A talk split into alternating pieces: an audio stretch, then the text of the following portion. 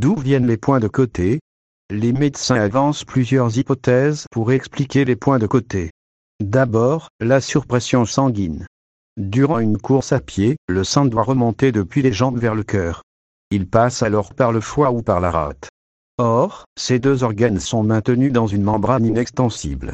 Si trop de sang afflue, l'engorgement provoque un gonflement douloureux. Autre explication. Le point de côté viendrait d'une mauvaise oxygénation du diaphragme, ce gros muscle qui participe à la respiration en se contractant. Lors d'un effort, l'accélération du rythme respiratoire augmente celui du diaphragme. Le muscle peut alors être sous-oxygéné et accumuler trop d'acide lactique, jusqu'à la crampe. Enfin, dernière hypothèse, une irritation de la plèvre causée par un mauvais rythme respiratoire.